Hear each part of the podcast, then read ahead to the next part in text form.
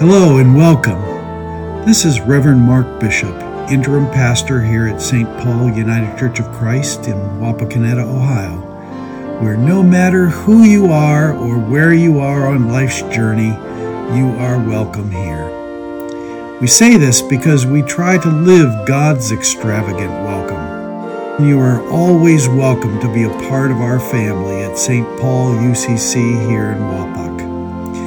May God bless us abundantly as we worship together.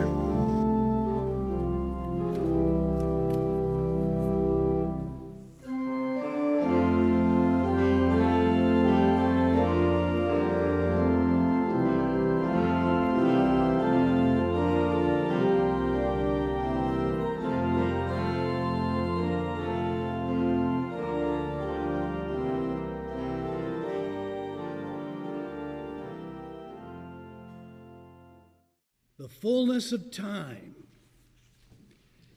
Sometimes we read that and we don't really let it compute what that means. How can time be full? Time is just second after minute after hour after day, right? In the Greek language, there's two words for time. That second after second definition is Chronos, from which we get chronometer or beginning of or watches. But they have another word which is Kairos. They believed that there was a sense in which God's time is different at certain junctures in human history. And so we come to this momentous time, this little scene that we remember with the baby Jesus, that we claim is of cosmic significance, that it changed things for all times. And in order to understand this event, I think we need to back up a little bit and think very quickly about the history of God with his people Israel. Begins with Abraham, calling Abraham out of what is now modern-day Iraq to follow him. Him who? Abraham didn't know exactly. But he left his home and traveled to what was later to become the promised land of Israel. And in that act, it was judged that he was a person of faith. And so the story continues with many, many sons and daughters, and till we get to Joseph, where the Hebrew people became a part of the Pharaoh's economy and becomes enslaved there for some 300 years. And then the very centerpiece of the theology of the First Testament is that God heard their cry of suffering as slaves and set them free and brought them out of slavery to freedom, brought them into the promised land under the leadership of Moses, built their establishment and power there, and eventually, after 200 years of judges, that came and went. They established a kingdom first with Saul and then with the great King David. And with King David, God established an eternal covenant. Eternal covenant. And that went on pretty well. Yeah, there were some good kings and some bad kings for a long, long time. But then the unthinkable happened in 587. The southern kingdom of Judah was overrun by Babylon. They were in exile.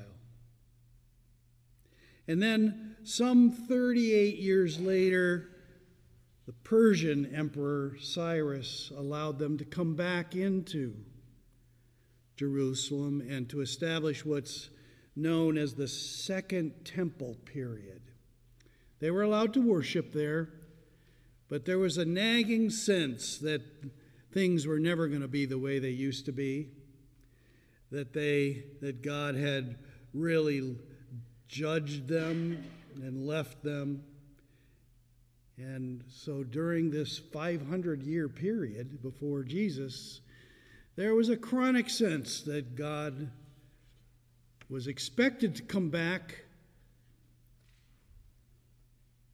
There were some fits and starts, some military independence under the Hasmoneans, but that was short-lived and put down by the great power of Rome. And that leads us to this manger scene. The expectancy that God was going to come back. God was going to return. The temple in Jerusalem was a short distance away from Bethlehem, that manger scene. So Mary and Joseph bring Jesus either to be circumcised as an 8-day-old child or some other sort of cleansing and offering that they gave up, dedicating their eldest son to God. You can only imagine the excitement. You can only imagine the excitement after 500 years. God was returning. That's how we need to think about the situation to understand the Gospel of Luke this morning.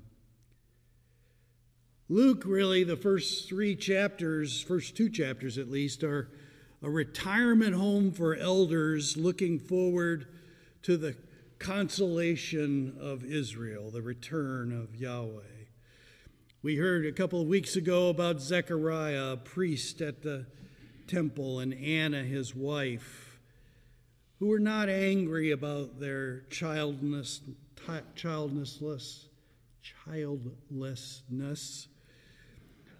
but they spoke of the Messiah coming. Zechariah prophesied. And now today we hear about a little-known character, Simeon. We don't know whether he's an old man or a young man, an idealistic young man. We don't know. But we do know that he was a man who was expecting the Messiah, expecting the return of God. Luke puts it this way. It had been revealed to him by the Holy Spirit that he would not see death before he had seen the Lord's Messiah. Guided by the Spirit, Simeon came into the temple. In other words, Simeon was a seeker, a hoper, led by the Spirit. And then there's a second character in here, in this story this morning, Anna, an 80-year-old woman. Luke describes it this way. There was also a prophet, Anna, the daughter of Phanuel, of the tribe of Asher, She was of great age, having lived with her husband 7 years after her marriage, then as a widow to the age of 84. She never left the temple, but worshiped there with fasting and prayer, night and day. What would you think of a person who worships all day, every day, day and night? Be honest with yourself. Would your temptation to be saying, that's a real fanatic, we better back away from that? Or would we really be able to appreciate that she had dedicated her life to worship and prayer, and that she believed in the power of prayer?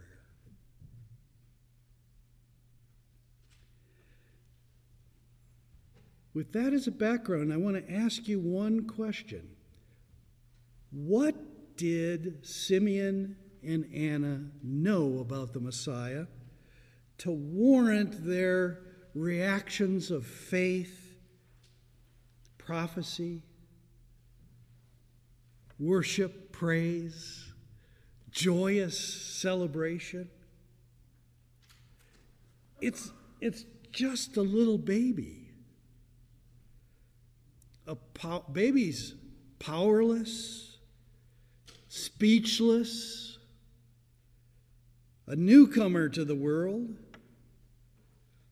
Now, we have to be careful here not to read the Bible backwards like we often do, because we know what's going to happen in 30 years, but Simeon and Anna didn't know. They didn't know what they were looking at. What did they see? How did they know? What were they responding to? Simeon took him in his arms and praised God, saying, "Master, you are dismissing your servant in peace, according to your word, for my eyes have seen your salvation, which you prepared in the presence of all peoples, a light for revelation to the Gentiles and for the glory of your people Israel." What a beautiful kind of hymn, isn't it, to the return of God after 500 years. Simeon responds in faith, a trust in the vague urgings and revelations of the Spirit that had told him that he holds the future in his hands. Simeon probably had no clue what that future was, but he's satisfied. It's enough. He doesn't have to know everything about God's plans. It's enough to know what the Spirit has revealed to him. I believe that we too are people who have caught a glimpse of what's happening in the incarnation of God, in this baby Jesus, and then later as we celebrate Lent, the great gift on the cross. But we wait for God's will on earth as it is in heaven to come in more fullness. We wait for the fullness of time, Kairos, when God's rule, God's reign will be established here on earth. Isn't that who we are? Paul says that we become adopted as children. Our status changes before God. What does it mean to be adopted? I think sometimes we don't understand this because of all the psychological studies of the difficulties that adopted children have with wondering about their natural parents, and we kind of think about it that way. But I want you to think about it in the way that adoption was meant back then, when to be adopted literally was, in most cases, the person that was adopted was a slave who now becomes a son or a daughter. Their status changes from one of no control over their lives to being an heir, to having rights. So that word of adopted as a son or daughter is a really, really good news. And I think the analogous thing for us is that we have children and grandchildren who we hope will live lives better than ours. That's how we feel about our children, whether natural or adopted, right? That their lives will be better, not necessarily materially, for we've seen that riches don't bring happiness. In fact, our happiness has gone down in the last 2 decades as we become more and more wealthy as a nation. We pray for our children to have wisdom and courage and faith,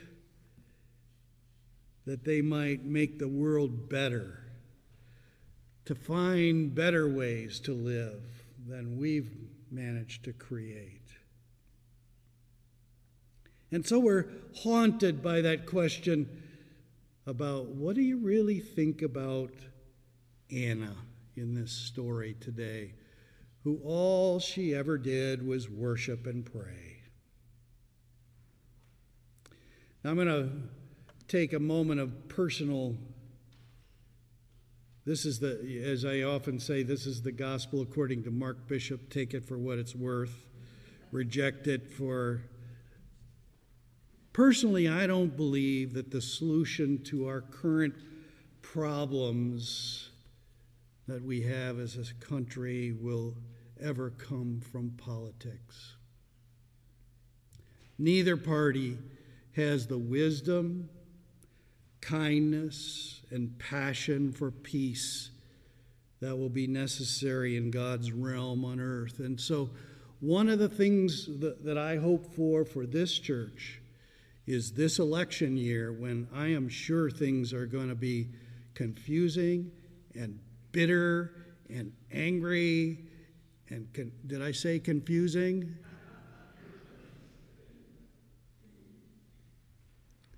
That we hang on to the fact that we are a people of peace and hope, that we believe that we are brothers and sisters with everyone. And so I continue to believe that when we proclaim that everyone is welcome at the communion table, as we will next week, we're holding out to the world a hope that has a chance to win out in the end, and not to be just a continuous bitter battle, back and forth, back and forth. At least once each month at the communion table, we taste the presence of Jesus, the babe who grew up speaking truth, love, and peace. Luke says it very simple. He sums it up today. The child grew and became strong, filled with wisdom, and the favor of God was upon him. I believe that the communion table is at the center of our faith, at least as important, if not more important, than the cross.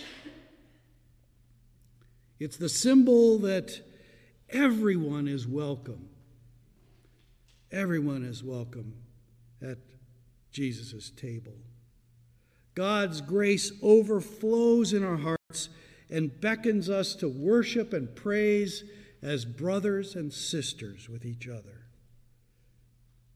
At the communion table, we are linked with everyone in creation together as one. Like Simeon and Anna, we may not get all the way to God's future ourselves, not in this life, but we've seen glimpses of it, and that's enough. We can go our way living in peace with our brothers and sisters. So that's my New Year's wish for you and for the world. Amen. We pray that you have found blessing and enrichment in joining us for worship today, as we are truly blessed to have you worship with us. Peace and blessings to you, and thank you for joining us today. If you would like to support the ministries of St. Paul United Church of Christ here in Wapakoneta, you can do so in three ways. First, you can mail in your gifts to St. Paul at P.O. Box 147, Wapakoneta, Ohio 45895. Secondly, you can send your gifts online from our website, stpaulucc.com. Lastly, you can text the amount you would like to give by texting us at 844-971-1800. Come join us again at St. Paul United Church of Christ here in Wapakoneta, where, no matter who you are or where you are on life's journey, you are welcome here.